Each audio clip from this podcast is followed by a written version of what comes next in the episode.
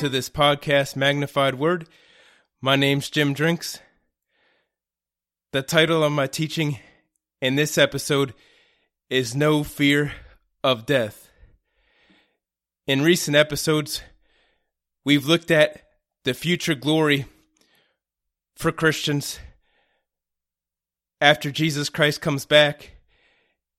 And we're going to build on that in this episode as we look at no fear of death. The first scripture I want to read is Hebrews chapter 2, verses 9 through 15. In verse 9 it says, But we see Jesus, who was made a little lower than the angels for the suffering of death, crowned with glory and honor, that he, by the grace of God, should taste death for every man. For it became him, for whom are all things, and by whom are all things, in bringing many sons unto glory, to make the captain of their salvation perfect through sufferings.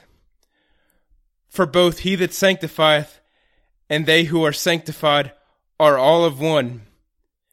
For which cause he is not ashamed to call them brethren, saying, I will declare thy name unto my brethren. In the midst of the church will I sing praise unto thee. And again, I will put my trust in him.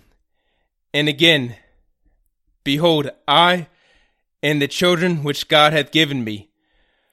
For as much then as the children are partakers of flesh and blood, he also himself likewise took part of the same that through death he might destroy him that had the power of death, that is, the devil, and deliver them who through fear of death were all their lifetime subject to bondage.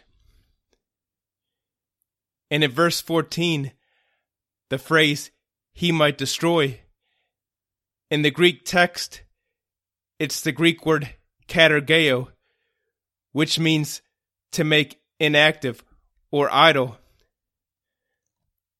See, Jesus Christ, through his death, made the devil's hold on death inactive. And it talks about in the next verse that he is delivered or he's released those who through fear of death were all their lifetime subject to bondage. See, as Christians, we no longer need to be in bondage through fear of death. And here's why. Look at 1 Thessalonians chapter 4. In 1 Thessalonians chapter 4, verse 13. But I would not have you to be ignorant, brethren, concerning them which are asleep, that you sorrow not, even as others which have no hope. For if we believe that Jesus died and rose again, even so them also which sleep in Jesus will God bring with him. See, it talks about those who have died as sleeping in Jesus.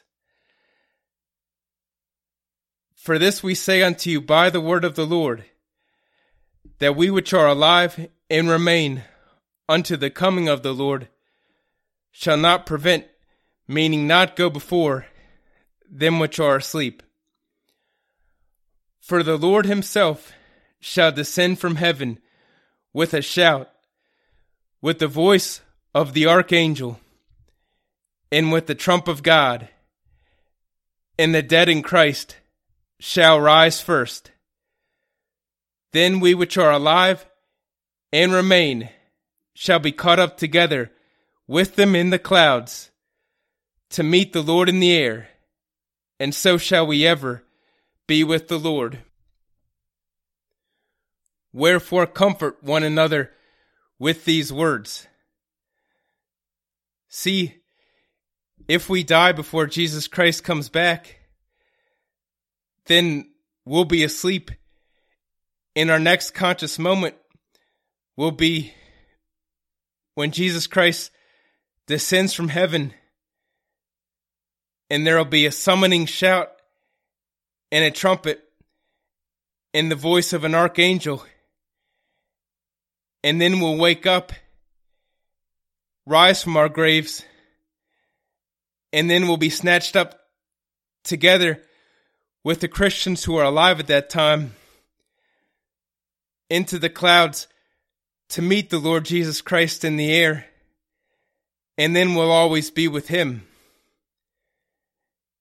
And so that's why we can be unafraid of death, and we can no longer be held in bondage by fear of death. 2 Timothy chapter 1 verse 8 Here's the apostle Paul writing to Timothy by revelation. He said, Be not thou therefore ashamed of the testimony of our Lord, nor of me his prisoner, but be thou partaker of the afflictions of the gospel, according to the power of God, who have saved us, and called us with a holy calling, not according to our works, but according to his own purpose and grace, which was given us in Christ Jesus before the world began but is now made manifest by the appearing of our Saviour Jesus Christ, who hath abolished death, and hath brought life and immortality to light through the gospel. It says our Savior Jesus Christ has abolished death. And in the Greek text, the word translated abolished in verse 10 is also the Greek word katargeo, meaning Jesus Christ has made death inactive. See, because those of us who have believed on Jesus Christ and are born again of God's Spirit, although we might die and be buried We'll just be sleeping. We're not going to be gone forever. Because one day, Jesus Christ is going to descend from heaven, and there's going to be a shout and a trumpet, and we're going to rise and uh, be snatched up into the clouds and then always be with Him. So we're not we're not dead and and gone forever. See, so that's how Jesus Christ has made death inactive or idle. John 3:16 says for God so loved the world that he gave his only begotten son that whosoever believeth in him should not perish but have everlasting life. See, even if Christians die, we're not perished. We're not gone forever. We're just asleep. And then we're going to arise from our graves one day and then and then continue living forever. John 11 verse 26 Jesus Christ was talking to Lazarus' sister and he said, And whosoever liveth and believeth in me shall never die. Believest thou this? You know, in the sense that people who have believed on Jesus Christ, they might fall asleep, they might die, but they're not going to be gone forever. They're not going to perish. In John chapter 6, verses 50 and 51, Jesus Christ said, This is the bread which cometh down from heaven, that a man may eat thereof and not die. I am the living bread which came down from heaven. If any man eat of this bread, he shall live forever. And the bread that I will give is my flesh, which I will give for the life of the world. See, so Jesus Christ has made it available to not die, but to live forever. 1 Corinthians chapter 15.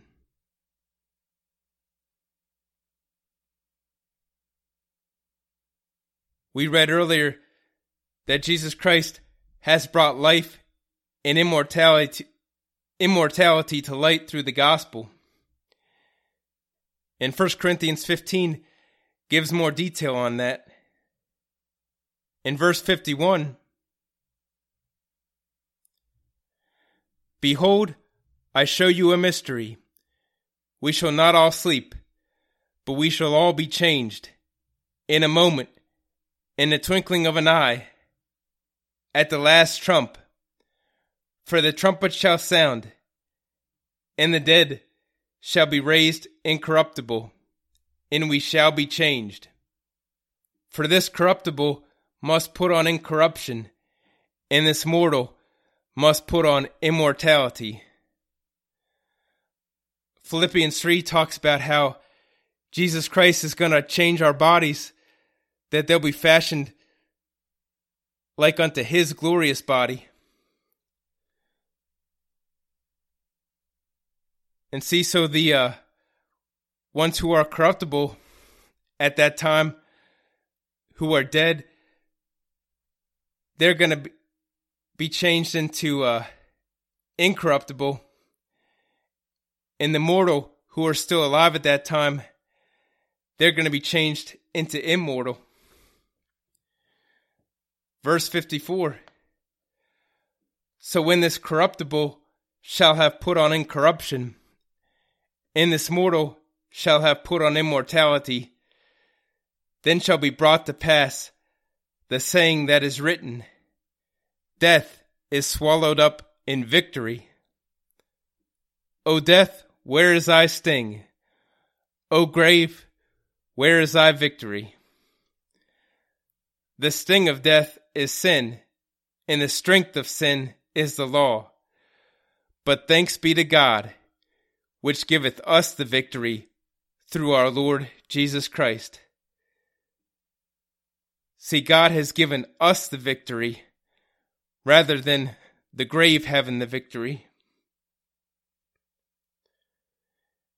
And there's a couple Old Testament scriptures that are very relevant to this section here in 1 Corinthians 15, and I want to read them because they're really great. The first one's Hosea chapter 13, verse 14, which says, I will ransom them from the power of the grave. I will redeem them from death. O death, I will be thy plagues. O grave, I will be thy destruction. Repentance shall be hid from mine eyes. See, God's going to destroy death in a state of death. And he says, Repentance shall be hid from mine eyes. He's not going to change his mind about that. Near the end of the book of Revelation, it talks about how death and the state of death are going to be cast into the lake of fire. They're going to be destroyed and are going to be gone forever. And then in Revelation chapter 21, it talks about how there's going to be no more death, for the former things have passed away. And the other scripture is Isaiah chapter 25, verses 6 through 9. And in this mountain shall the Lord of hosts make unto all people a feast of fat things, a feast of wines on the lees, of fat things full of marrow, of wines on the lees well refined. And he will destroy in this mountain the face of the covering cast over all people, and the veil that is spread over all nations. He will swallow up death in victory, and the Lord God will wipe away tears from off all faces. And the rebuke of his people shall he take away from off all the earth, for the Lord hath spoken it. And it shall be said in that day, Lo, this is our God. We have waited for him, and he will save us. This is the Lord. We have waited for him. We will be glad and rejoice in his salvation. See, God will swallow up death in victory. Romans chapter 8.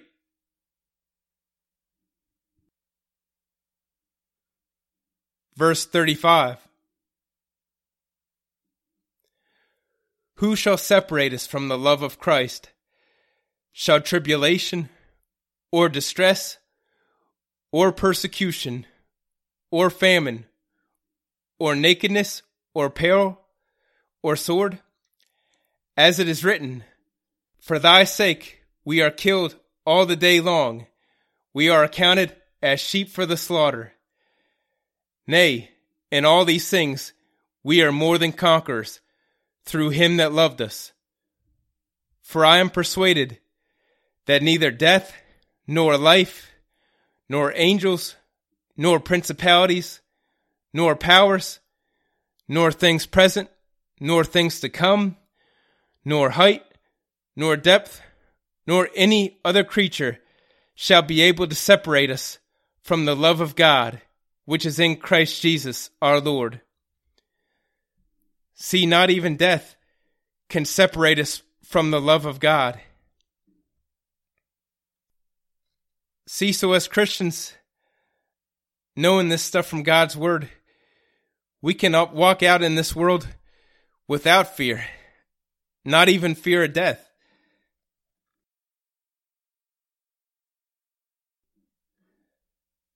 Second Corinthians chapter 5 verse 1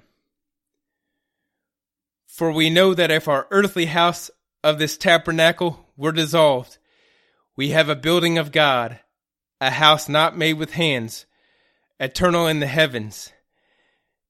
And in that particular section in uh, 2 Corinthians 5, it uh, uses an analogy of uh,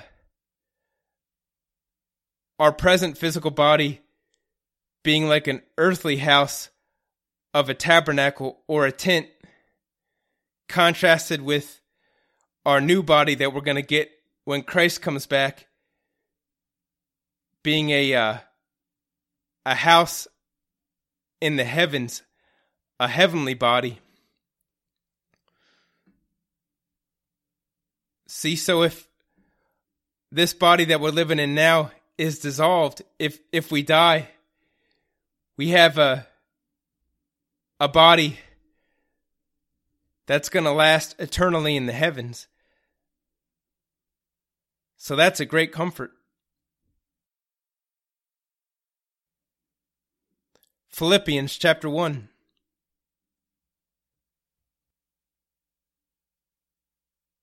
Verse 20. Here's the Apostle Paul writing by revelation. And he said, According to my earnest expectation in my hope, that in nothing I shall be ashamed, but that with all boldness, as always, so now also Christ shall be magnified in my body, whether it be by life or by death. For to me, to live is Christ, and to die is gain. See, the Apostle Paul so knew and understood the truth of God's Word about our future glory that he could say to die is gain because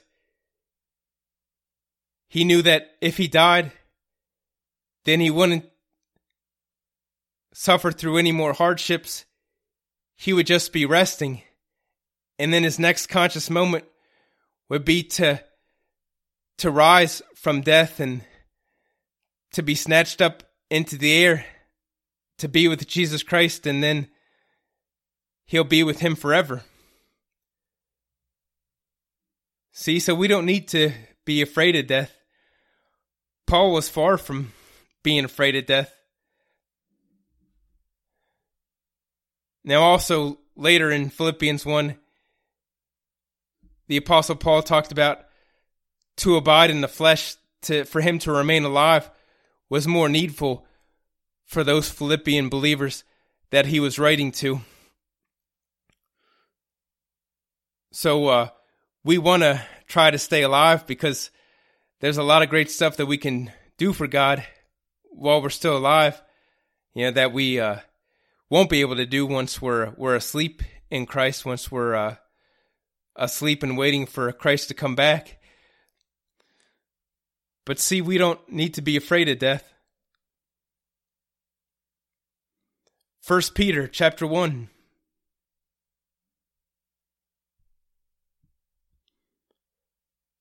verse 23 It says being born again not of corruptible seed but of incorruptible by the word of God which liveth and abideth forever. See when we believed on Jesus Christ we were born again of God's Spirit. And it says it's incorruptible seed,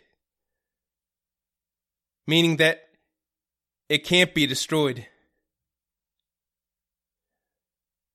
See, since we believed on Jesus Christ, we're born again of incorruptible seed. And we're not going to perish. We have everlasting life. And just knowing this stuff and not having to be held in bondage by fear of death, you know, enables us to walk out in this world with great confidence and in boldness and enables us to boldly tell others the gospel of Jesus Christ without being afraid of what they might do to us.